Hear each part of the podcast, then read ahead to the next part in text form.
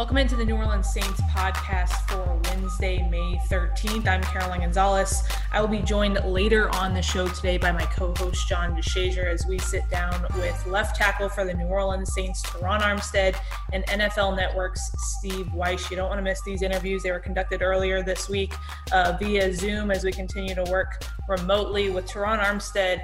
A great interview with him. He was actually in the middle of a workout when we interviewed him, so we kind of interrupted things, but he shed some light on how he's staying in shape during all of this. He talked about how he's doing some workouts via Zoom, and I also talked to him about what his shopping cart looked like at the beginning of this, because I've heard different players say they had to order equipment for their home, so I was very curious is to know what his shopping cart looked like. You'll hear in my reaction that I was a little caught off guard because what he said was completely different than what I expected, but that's why he is a professional and I am not. He also talked about his Terron Armstead Foundation Center, and we talked about his newest songs that are going to be dropping soon on SoundCloud, and we talked about the player that he was most excited to have featured on his songs. So we get into that with Terron. Also, we talked to Steve Weiss. That'll be the second interview on today's podcast. He spoke about the changes in NFL Network during COVID-19, the changes in the NFC South, and how he thinks the Saints will shape up. We talked a little bit about schedule release, and then he touched on The Last Dance, because I didn't know this, but, you know, JD is ancient, as we talked about many times on this podcast, but JD was a part of, he was a reporter during a few games of The Last Dance, so him and Steve really shed some light on their perspective of watching The Last Dance. Obviously, we all have different perspectives on that, so we talked a little bit about that. So that will be on today's episode of the New Orleans Saints podcast. Before we get into those interviews, though, I do want to talk about tonight's episode 5 of the 9 for Number 9 series, A Champion's Journey, that we are re-promoting on NewOrleansSaints.com and the Saints app. So episode 5 will drop tonight. It talks about Drew Brees' journey, about free agency, and after Drew Brees was coming off of his serious shoulder injury, and really why he decided to come with the Saints. So if you haven't watched A Champion's Journey, be sure to go back and watch all of the episodes. Again, tonight's episode number 5 will release on NewOrleansSaints.com and the Saints app at 6 p.m. I have a question for all of you listeners, again, before we get into our interviews. Which game, now that the schedule has been released, are you most looking forward to as a Saints fan? I think I speak for myself.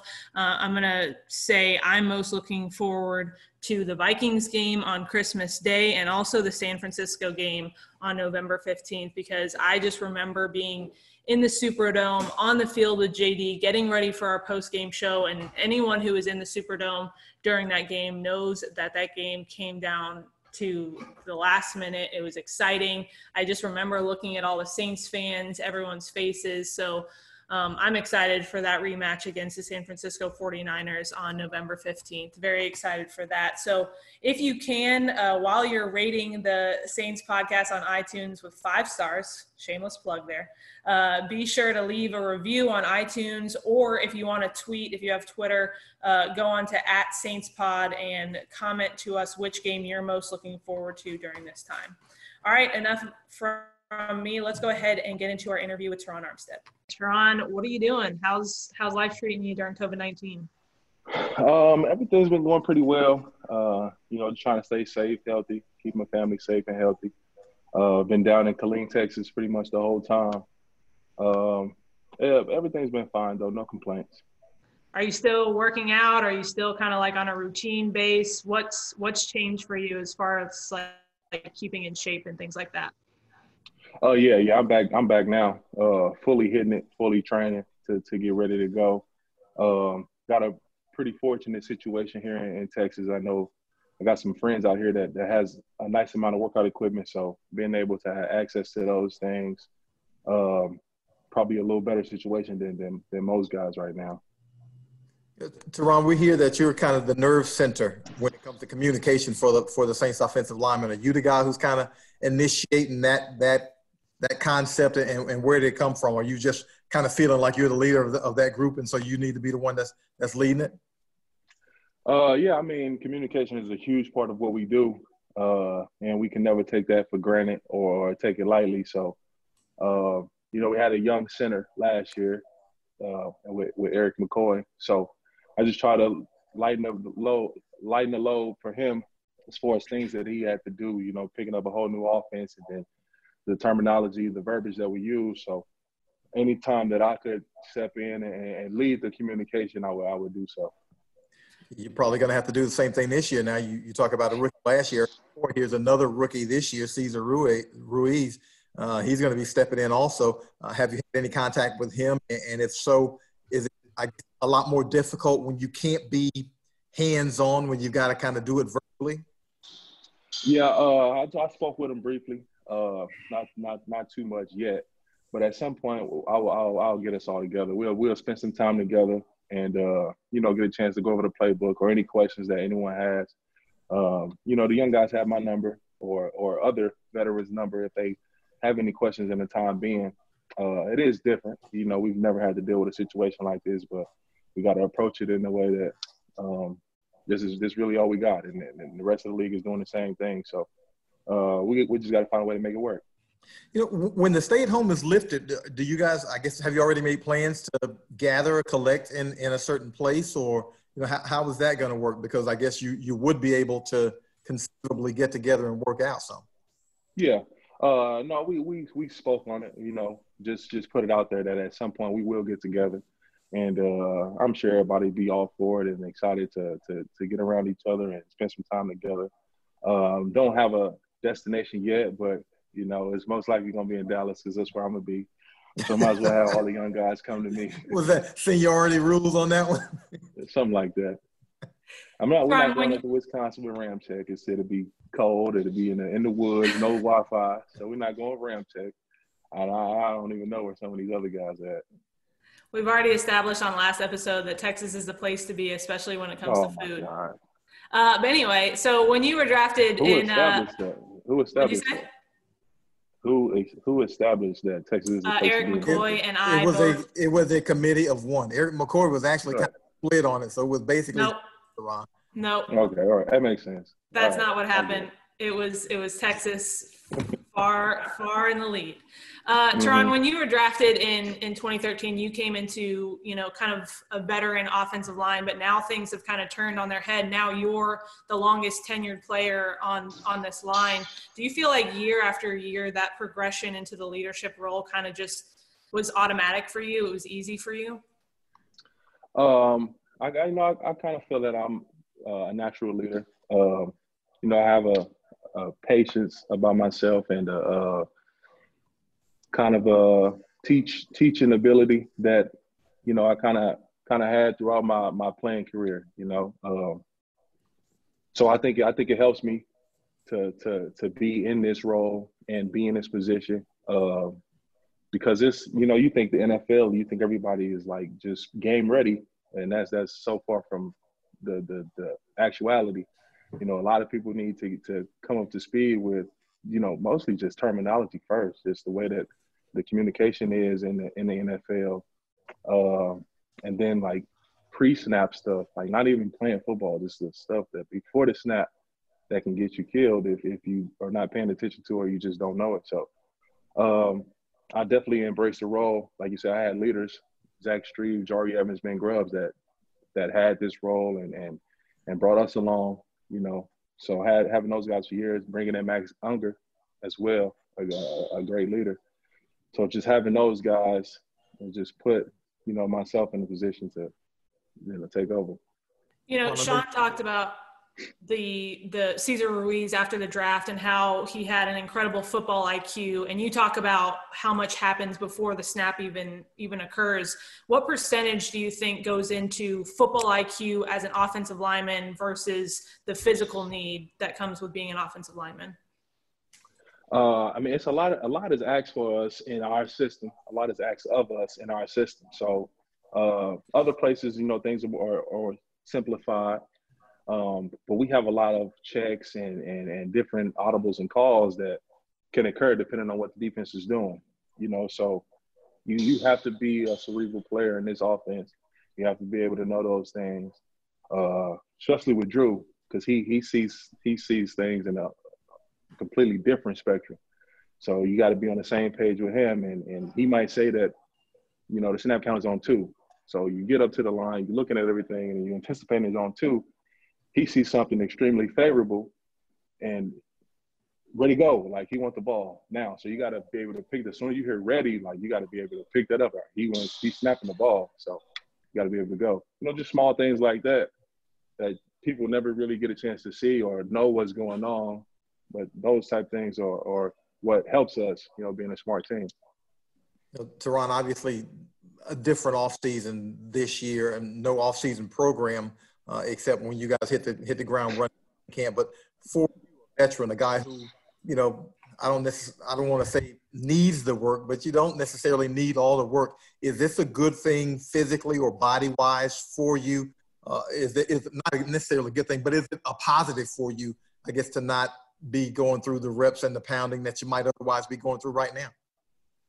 Yeah, I think it depends on how each player approaches it, you know, and I can see it being extremely beneficial. Just like an off-season program, a normal one is beneficial. You know, you're learning, you're picking up the playbook, you're with your teammates, you know, all those benefits and that. But you can also have benefits in this as well. Like you said, not taking the physical toll or the pounding. You can train in so many different ways. Like, at some point, I'm going to pick up the boxing, you know, just to get in tip-top shape. But just, I'm doing Pilates on Zoom calls right now. So I'm working out and doing Pilates. So, like, you can do so many different things that you wouldn't be able to do if you were just with the team. So you just got to find a way to be productive and make it benefit you. What was your reaction when you heard that there wasn't going to be as many off-season workouts like OTAs and things like that? Because I know sometimes it's nice to hear, you know, you don't have practice and you can do things on your own terms. What was your reaction when you heard that? I mean, I kind of anticipated it. You know, the way that COVID-19 was trending, I didn't see, you know, any end in April that was going to show us being able to return. So I kind of anticipated it and then just try to figure out ways to get good workouts in, you know, hit Amazon and get some little tools and gadgets to kind of help out. I'm not an exotic training guy. I'm not running mountains and stuff like that. So just, I kind of know what I need to do to get there. So it's been all right. Hold on. We're not just going to glide past this Zooming and Pilates thing. Now, who you Pilates with? I'm Pilating.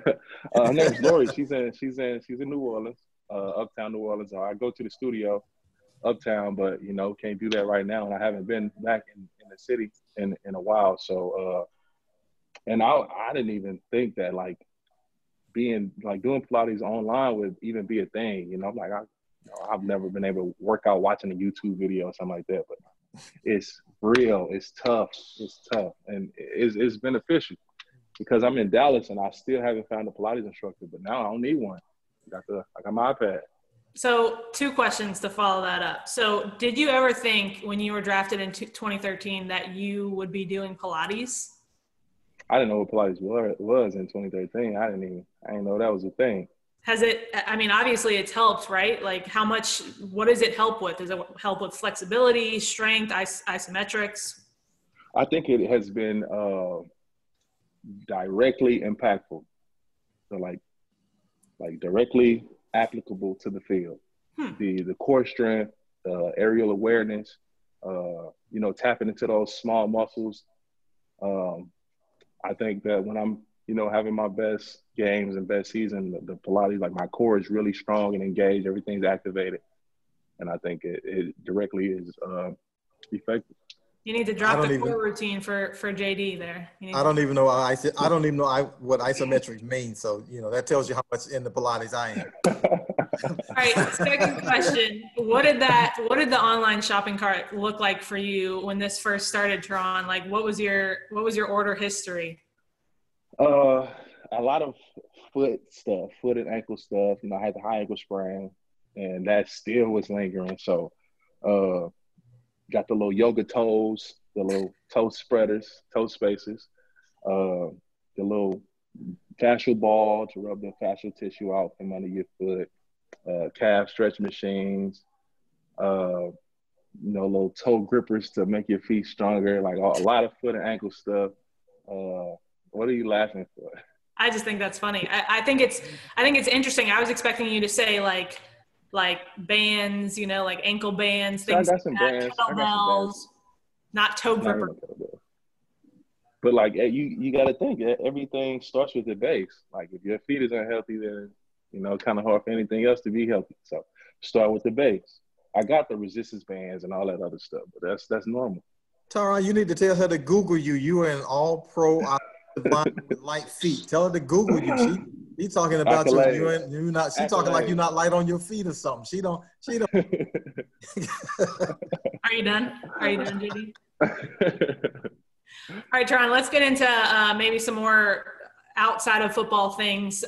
You kind of went off the charts in training camp this year when they played Teed Up during training camp for all the fans. They played it in the Superdome a few times. When is the next time we should expect a track from T-Stead? I actually got some new music and I'm about to not push it, promote like that, but I'm gonna end up putting it on the major platforms, the Apple Music, the Tidal, and Spotify and all that. So getting that done in the meantime. Like I got time right now, so I get my workouts in from 9 to 11:30. So kind of got the day to do other things and get in the studio a little bit. So it's gonna be on the way, and it'll be good too. It'll be really good. Like every song will be really good. You gotta listen to the bars. If you need any influencers, JD takes great selfies, and he can just push it out to the masses. Yeah, she learned about that too. Now, but here's the interesting thing. Here's the interesting thing, because I always think back to Terron when he was a rookie, and quiet guy and everything. So I wouldn't have never seen this transformation. So was this always in you, or is this an acquired taste, something you picked up? Where did this come from? I got songs from 2007, 2008. We've made a few songs in college. We had some football songs in college. So no, I've been rapping forever. We had a little squad back home called CBC, and that was our little rap group. So yeah, I got a few songs. I got them on my phone actually. All right. So who's been your favorite person to have featured on your song? So I think you had Mark when he was on the team. I think you've had AK. So I need to know first who's been the most fun to have on a track, and second, who was just the most fluid? Who was it easy for to just start going as opposed to taking some baby steps at first? Most fun is tough because Mark and Travers Cadet. I don't know if you ever spent any time with Travers. No, Cadet, I didn't see that. I did, and I didn't see that out of him either. He seemed pretty quiet. Oh, what Travers? He's a jewel. He is a class of his own. So between Mark and Cadet, Zeddy, I'm shocked that you didn't really get a chance to find his personality. He's the most beloved saint ever. He's hilarious. So them two is most fun. Marcus Murphy was nice. He could rap. The running back from Mizzou, he was nice. And then I got a guy from back home, Rich Rudy Rose, Triple R. Back home, he's really good. Got great music, all on Apple Music and everything. Rich Rudy Rose. All right, last time you were on. Before you get out, you got to get Drew on one, at least. So look, Drew is one of my biggest music fans. And his sons, his boys love the music. I always send them the clean version, and they all about it. So Drew sent me videos from time to time of the boys, and they're rapping, and they know it word for word. All right, so I'm gonna suggest Drew just because you got to get the goat on one. I'm gonna put a thumbs down. I'm gonna get Drew. I'm gonna put a thumbs down on Cam because it's hard to get Cam to concentrate. So he might go off on a tangent somewhere. He's trying to get it. Cam may be all over the place. I don't see Cam getting on the track at no time soon. I'm gonna get Drew on there and talk some trash, I'm gonna get him going. Cam would start talking about one thing and then completely get sidetracked and start talking about 3 or 4 other things. I have to fire Cam. Terron, last time you were on the podcast, you were talking about your Terron Armstead Foundation Center that you guys were working on. Can you give us some updates on how that's going? It's been great. you know, we've been rolling with construction and renovation throughout this whole time. So the progress is amazing. You know, going through there and actually seeing the rooms now, seeing the framing and the electricity, the air conditioners going up on the roof, like all that stuff is becoming a reality, and it's exciting. The community is extremely excited about it. We're now about to start posting applications to start, you know, hiring for the center. But it's amazing. You know, we got a daycare, school, computer lab, dance studio, game room, event space for ceremonies and banquets, conference rooms, voting booth.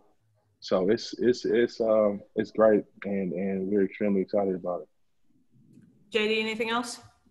No, just stay safe, stay healthy, and tell the Twins to tell the Twins to listen to the New Orleans Saints podcast. That's what you can do.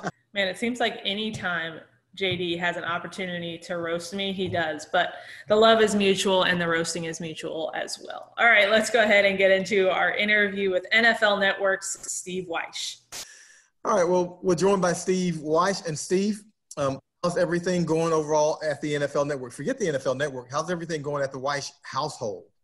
No, we're good. I mean, you remember I live in California, and so we actually shut down the state like well before everybody. So it's, gosh, I think we're 2 months in, and, you know, we've adjusted.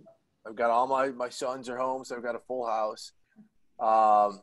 You know, we get out and do the exercise. We got a little circuit set up, you know, with the gym in the backyard. So just staying in shape and working from home like you guys. I mean, it's a little – I mean, I think now we're kind of – it went from 2 weeks to, okay, we got this, to a month, like, no problem, to now kind of like, okay, where are we going from here? So, yeah. You know, I think we're all kind of – I was talking to Mike Tomlin the other day. He says, you know, we have learned patience through all of this. So I am reading books and things about Nelson Mandela and some of those people who had to learn patience at a much greater clip than we are having to deal with to still keep optimism. So we'll be all right. Steve went heavy on us. He went, I mean, you woo-hoo-hoo. Hey, 27 years with only hope as your ally, man. We can, you know, we can make it through this. Yeah, yeah. So now how's everything at the shop? Did you guys feel somewhat normal, I guess, with the draft and then with the schedule unveiling? More so with the schedule unveiling because, you know, our studios aren't open. So we're doing everything remotely.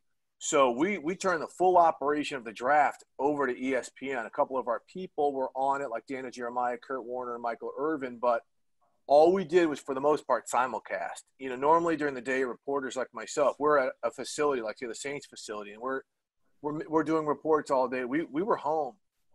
So it was a tougher day for us. The schedule release show was much more in tune. I did a bunch of interviews with coaches and GMs, and that was kind of cool. And I could tell, we talk about the cabin fever, I could tell they were actually okay doing these interviews, you know. Yeah. Like, hey, we're good. We'll give you our exposure. We need to have some type of a conversation here.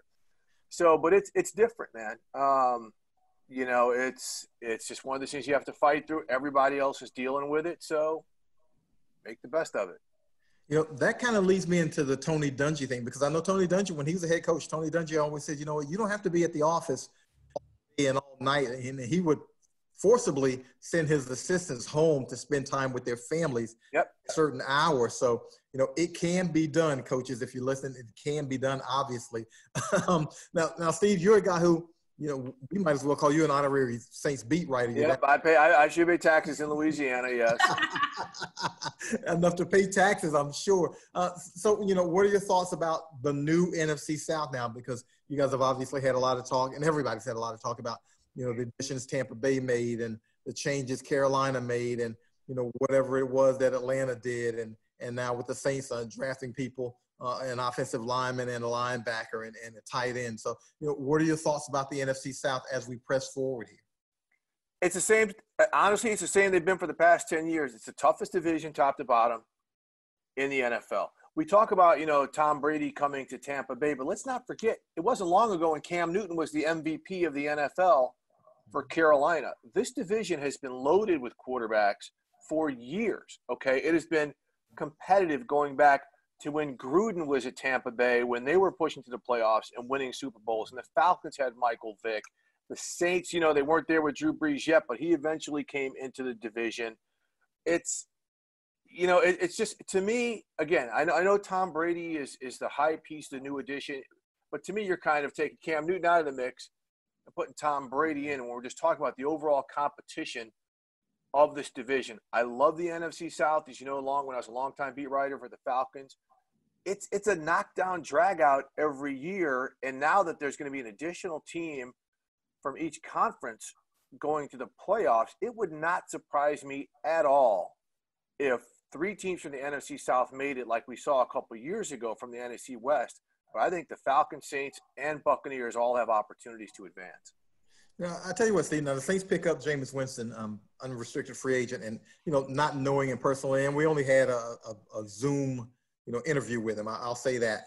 And maybe you know him a little bit better than us because you had that exposure. But I like it. He's impressive. He is really an impressive individual. And so, you know, from that standpoint, what are your thoughts on him personally and what he can add to a team? Because obviously he's in a situation where he knows his role, gets an opportunity to learn, but he seems eager to do that. What's interesting to me is now let's call it the Bridgewater effect, where Teddy came there. Teddy had opportunities to go elsewhere, as did Jameis. And they're like, you know what? If I've got an opportunity to kind of learn under Sean Payton, learn under Drew Brees, understand what that quarterback room could be like, this could only be an asset. And now if he has to play, we saw what Teddy did last year, Jameis could get better and parlay that into a big contract. And if not, Drew Brees is going to retire at some point in the next year or two. So there could be opportunities there. So, look, Jameis, his biggest strength and his biggest flaw are the same thing, and that is his over-competitiveness. He wants to be right so often. He forces throws. He tries to fit the ball through a needle eye sometimes when it's not there. He's not big on making a safe play. That's why you have the number of interceptions. This is a guy who threw for 5,000 yards, man. It's not like he's lacking talent. We've seen him win ball games before. If he can bring those turnovers down, and Sean's going to do that with that quick offense and tempos and constant personnel changing, Jameis could be a better player. Again, Bruce Arians was a hell of a coach for him in Tampa Bay, but I think the overall structure of what Sean Payton has built down in the Saints could only be a positive. Plus, the Saints are getting a highly capable backup. Yeah, you talked about the roster of the Saints, and it seems like the past three seasons, in regular season, the Saints have been great. And then when it comes to playoffs, obviously that's been a little bit more difficult. But do you think now, maybe more so than other years, the Saints have put together maybe a more complete team than they've had in the past few years? It's hard to say that. I thought they were pretty complete last year, but adding Emmanuel Sanders, I mean, look, the last time he was in the Superdome, he was murking the Saints defense. so if he can do something like that, I mean, having a slot guy can move inside and outside with the secondaries in that division, that's where there's not a ton of ballers. I mean, that's a huge help. Getting a linebacker like Zach Braun, I mean, just some players like that, getting Cesar Ruiz in there, that's really going to help. Nothing will help them more, and you guys know this, than the way they went out last year. They were not mentally prepared. Okay, so they had two fluke losses in the two previous years to the Vikings and the Rams. Last year, all week long, they were kind of like, oh, we shut down Dalvin Cook, we got this because Kirk Cousins is a so-and-so. Well, you didn't shut down Dalvin Cook. You weren't ready. You got hammered on both lines of scrimmage, and they knew that after the game. You guys both know. It was the way they lost that game, not the fact that they lost that game, that really broke those guys' hearts, because they knew they did not bring it like they had to bring it. We're talking about the last dance before we came on air. That is going to be their motivating factor, like it was for the Bulls going into that 96 season when they got knocked out of the playoffs and Jordan wasn't in shape and they weren't quite mentally ready. You know, is this a situation – and I guess it's not quite the same comparison because – you know, the Bills went to four straight Super Bowls, but the Saints have been knocked out of the playoffs three straight years, and it's been heartbreaking fashion each time. Is this a slight comparison, a small comparison to say, you know, and I guess to compare the mental toughness, because the Bills had to keep getting off the mat keep getting off the mat to go back. And even though they didn't win it, they had to keep getting off the mat and say, and, you know, basically their mantra was, you might be sick of seeing us, so what? We don't care. We're going back. It has to be that way, but to me there's much more of a sense of urgency with the Saints because of Drew Brees' biological clock. I mean, they've got to go ahead and get this done. And we know some of the players, Cam Jordan is well into his career. We've got Emmanuel Sanders is well into his career. You've only got a small window in the NFL. I mean, you look at the teams like the Panthers and the Falcons and the Rams who got there and they just haven't gotten back. It's tough. Yeah. So the fact that the Saints are constantly competitive is one thing. But, you know, to be able to get over that hump in the NFC, hey, man, like the one thing the Bills back in that era, they were the team, right? They were the team. They were constantly the hunted, and they constantly had that shield of armor that you couldn't break through. The NFC is a freaking gauntlet. We were talking about the NFC. You got the Vikings, you got the Packers, you've got the Rams, you've got the Niners, got Seattle. It's tough, man. So for the Saints just to get there, that's one thing that should be applauded. But I think there's absolutely more of a sense of urgency than they've ever had in any of their playoff runs. I'm frozen. Now, Steve, you mentioned the last dance in that last answer. And, you know, people don't know, you and I, two old basketball guys. And I'm making emphasis on old, but we're two old basketball guys who. That's okay. It's okay to say it. You know, we were there for the last dance, and actually, now that I mentioned it, I'm a little bit insulted that they didn't show me on the last dance because I was among the reporters and during that period. But you know, so far, your thoughts on the documentary, because I see a lot of people critiquing it as if they want it to be something that's dual-sided, and you know, I never thought that going in. I always thought, you know, okay, they're calling this the last dance, and part of the reason it was the last dance was because Jerry Krause, you know, basically broke up that team. So you know, if they thought people were going to go in there and throw, and they were probably thinking the wrong thing. Well, let's not forget, you know, Michael Jordan and his company made this film as well, so they've got editorial control on this. But I because of that, I'm astounded at all of the behind-the-scenes openness. That shot of him in last night's episode, sorry if you haven't seen it, where he is laying on the ground after they beat Seattle for the championship on Father's Day, right after his father died, and he was bawling. I covered Michael Jordan, and when he came to Washington for 3 years, and I mean, you talk about someone who never shows emotion. That was riveting, and just so much of what would happen. I mean, we knew a lot about that. We covered a lot about that, and the fact that we have not seen an appearance by Bison Daly still has me on the edge of my seat. But but he was on those teams. I forgot about that. He was on the 98. Yeah, he was a hell of a player. Yes, he was. But I mean, and some things that, you know, we saw as reporters and covering the NBA, the one thing that the Bulls did, this is why I put Jordan at the top, they won without a dominant big man. They were the first team to kind of do that. And they were long. They were built a certain way. So when you would see Ron Harper, point guard, 6'8", with about a 9-foot wingspan, Scottie Pippen, 6'8", with about a 9-foot wingspan, and then Jordan, 6'7", with about an 8.5-foot wingspan, the defense that they could put on the perimeter, they wore – I mean, it would take – John Stockton and all these great players forever to get the shot up before the shot clock went off. It was just infuriating. And look at the scores. When they show the scores of these games, 86 to 74, that tells you the type of basketball they were playing in the 90s. It wasn't like today. Yeah. Yeah. But I just think it's been absolutely fantastic, some of the details that they are showing and the behind-the-scenes stuff are just awesome. My question for Caroline about that is, oh gosh, what type is it? Whiskey or cognac in Michael's glass when he's sipping there telling the stories? He's sitting there telling the stories. It's something strong. I think I actually have the answer to that. I think I know for real. I think it's. I'm told. I've read. I'm sorry. I'm not told. I read it was tequila, something that he and his, you know, partners have concocted, and I've not seen it, and you know, obviously I haven't had it.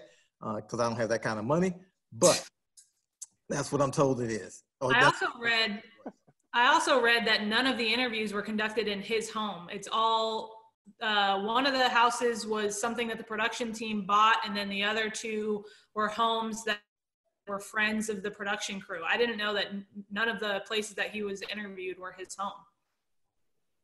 But I do have a question for both of y'all. I do have a question for both of y'all because you guys lived it a little bit more than I did, because a lot of, I'm not going to lie, 95% of this is all new information for me. So when I'm watching it, I do get a little bit confused because they're not going in chronological order. So I kind of get confused going back and forth. Do you guys have that same experience, or is it easy for you guys to follow? I think it's easier for us because we're covering it. Right. I mean, so we knew about the Bad Boys, and we knew about Dennis Rodman going to San Antonio and hooking up with Don and losing his spine. But I think the back and forth, because we were so familiar, you know, with so much of it. You know, I got to cover Doug Collins, and I'm friends with Doug Collins and Johnny Bach and some of the guys, you know, the assistant coaches on those staffs. So I get it. There are some parts that are a little choppy, but it doesn't take me long to kind of piece it together. But you made a great point. I think the reason why The Last Dance is so huge is because you're looking at people, our generation reliving it, but then a whole group of people, a whole set of folks who never got to experience it. And I think a lot of people who never got to see Jordan live are now like, oh, yeah, maybe LeBron isn't quite that dude compared to him. Yeah, it's even a good though he point is that, because, even though he is that dude. Because you were I was raised knowing few, like the athletes that were the greatest. You know, you have Tiger Woods in golf. Did I see Tiger Woods in all of the Masters? No, but like I grew up knowing that he was the pinnacle of golf. Mia Hamm with women's soccer, and then with Michael Jordan, you just kind of grew up knowing that he was the greatest. I don't have to watch all of the game film to know and to see some highlights that he was the greatest. But this puts everything into perspective. This is why he was the greatest. These are the things that made him the greatest of all time, in some people's opinion. Yeah, you'd always heard that he was a demanding teammate, but now you kind of get an inkling why. Yeah. Because, you know, basically he was saying, you know, look, you don't have to be as good as me, but you can work as hard as you can possibly work, like you see me working. And that's all. I mean, and he was doing that, you know, in the meantime, you know, smoking cigars and hanging out at casinos some, and he still was able to get in his work, and he was maniacal about it. And he's saying basically, and the line that struck was, I didn't ask anybody to do anything that I wasn't willing to do. Yeah. You know, he's saying, you know, I ain't asking you to 360. I'm not asking you, you know, to win a dunk contest, but I am asking you to work as hard as you can work so we can win a championship. And, you know, I thought that was a real telling line. You know, I'm going to give you a compliment, JD. His motivation tactics and yours are kind of similar, because you clown me and you just constantly go at my neck, and that's pushed me to be really great. And so, you know, compliment to you. Well, I'm not going to say you're great yet. You're just Scotty. You know, right now you're Scotty Burrell. Go feed the cat. Oh, Scott. I thought you could hit with the Jud Buechler. Nice. Okay? I thought you could hit with the Jud Buechler or. Dang, Scotty Burrell. Hey, Scotty had some good years, man. Scotty was a pretty good player. So yeah. That's actually a compliment. Scotty was a pretty good player. Yeah. Yep. Steve, what did you think about the Saints schedule release video? Because obviously we've seen about every brand and organization come up with, you know, their version of, hey, we're all in this together. But the Saints kind of took a different twist on it. What was your reaction to that video? Oh, it's such a home run. We all know, you guys know Shanika Dabney Henderson. She was a producer at our place for years, just an elite leader who's now working for your broadcast team. She's a 504 native, and it was great for her to get back home. The essence of petty that your social media team can drop in a video is unchallenged, right? So you have this great video, a little hype about the schedule. All of the wonderful things they're doing and with the Saints, helping out the food banks and all the stuff in New Orleans. And then you come in with the line, we had 283 reasons to hate Atlanta, the 28-3 shade. But then you talk about all the wonderful things you're helping out with the Atlanta food banks and things there too. So you were able to condense this absolutely heartwarming video and still roast the Falcons at the same time. It is just amazing how everything you drop there is just a little freaking shake of hot sauce in there at the Falcons just to make things a little spicier. And it's just so brilliant. It's so clever and it's so good. So, yeah. Oh, no, they took the cake. There were some good ones. But, I mean, this was the winner. This was the Usain Bolt of all of the release videos.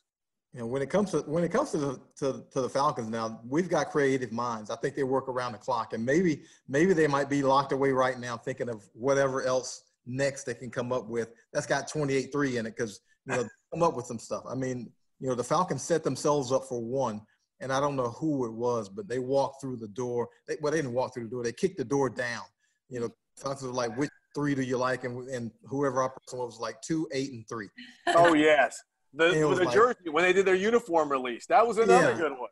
It was like, man. You know, the petty is just outstanding, man. So if you're the Falcons, social media team, probably, you know, you've got, it's not paranoia if it's real, but you ought to be looking over your shoulder every time you hit send, because our folks are looking and they're gonna find it. So it's like their social media teams at BJ Armstrong. So Charlotte Hornets, BJ Armstrong. Like white on rice. Oh my God, Steve. We have to talk a little bit about the schedule, though. Yep. Saints against Tampa Bay Buccaneers. We knew that was going to be a big game. We knew it was going to be prime time. What do you think when you saw that the Saints matched up with them for their home opener? Oh man, it had to be. It just had to be. I mean, you've got two Hall of Famers, you know, at quarterback. The Buccaneers, regardless of record, always play the Saints tough. And I think with everything that, you know, the sports world, so to speak, and I don't want to diminish the world itself is going through right now, but being so, you know, craving for something special, to open it up with that game in that venue. It's just absolutely spectacular. Of course, Thursday night, you got the big Texans-Chiefs game. But, I mean, the Houdats in that stadium, I know Tom Brady has faced some tough circumstances. But when to stand up and get crunk, it's going to be real interesting when he comes in there, because it's going to be absolutely fantastic. JD? That's it for me. All right, Steve, well, we appreciate your time. Good luck. We hope to see you soon in the Mercedes-Benz Superdome. Hopefully we're all together soon. I know JD can't wait to roast me in front of you, so hopefully we'll see you soon. Well, Steve brings it out of me, you know, because Steve, you know, we've known each other a long time. And so when I see Steve, and then, you know, of course you set it up for me. So that's, you know, I appreciate that. And then, you know, because if I didn't do it, Steve probably would. He's just... You know, I wouldn't do it. I mean, Jud Buechler's a good friend, and so I wouldn't pile on. See, that's what a typical bully says. Whenever you get around your friends, you're mean to the other people. That's what a typical bully says, and we don't do bullying. Well, actually, I don't do that. Well, if that's the case, then I do it without Steve too. So, you know, I don't know what that means. Great. Thanks, Shady. All right, guys. Thanks so much. All right, thanks, Steve. Bye. Love you guys. Take care. Thanks everyone for listening to our show today. Again, a reminder, like I said at the beginning of the podcast, episode 5 of 9 for number 9, A Champion's Journey, will release tonight at 6 p.m. on NewOrleansSaints.com and the Saints app. Be sure to go watch that. Again, this episode covers Drew Brees after he had his shoulder injury, why he chose the Saints, and obviously the rest is history, but you don't want to miss that episode tonight at 6 p.m. And again, be sure you're rating the Saints Pod 5 stars on iTunes. Wherever you listen to the podcast, rank it 5 stars, please. And tell us the game that you're most looking forward to this season. All right, for Caroline Gonzalez, John DeShazer, Terron Armstead, and Steve Weiss, thanks for everyone for joining us on this week's edition of the New Orleans Saints podcast presented by SeatGeek, and we'll see you next week.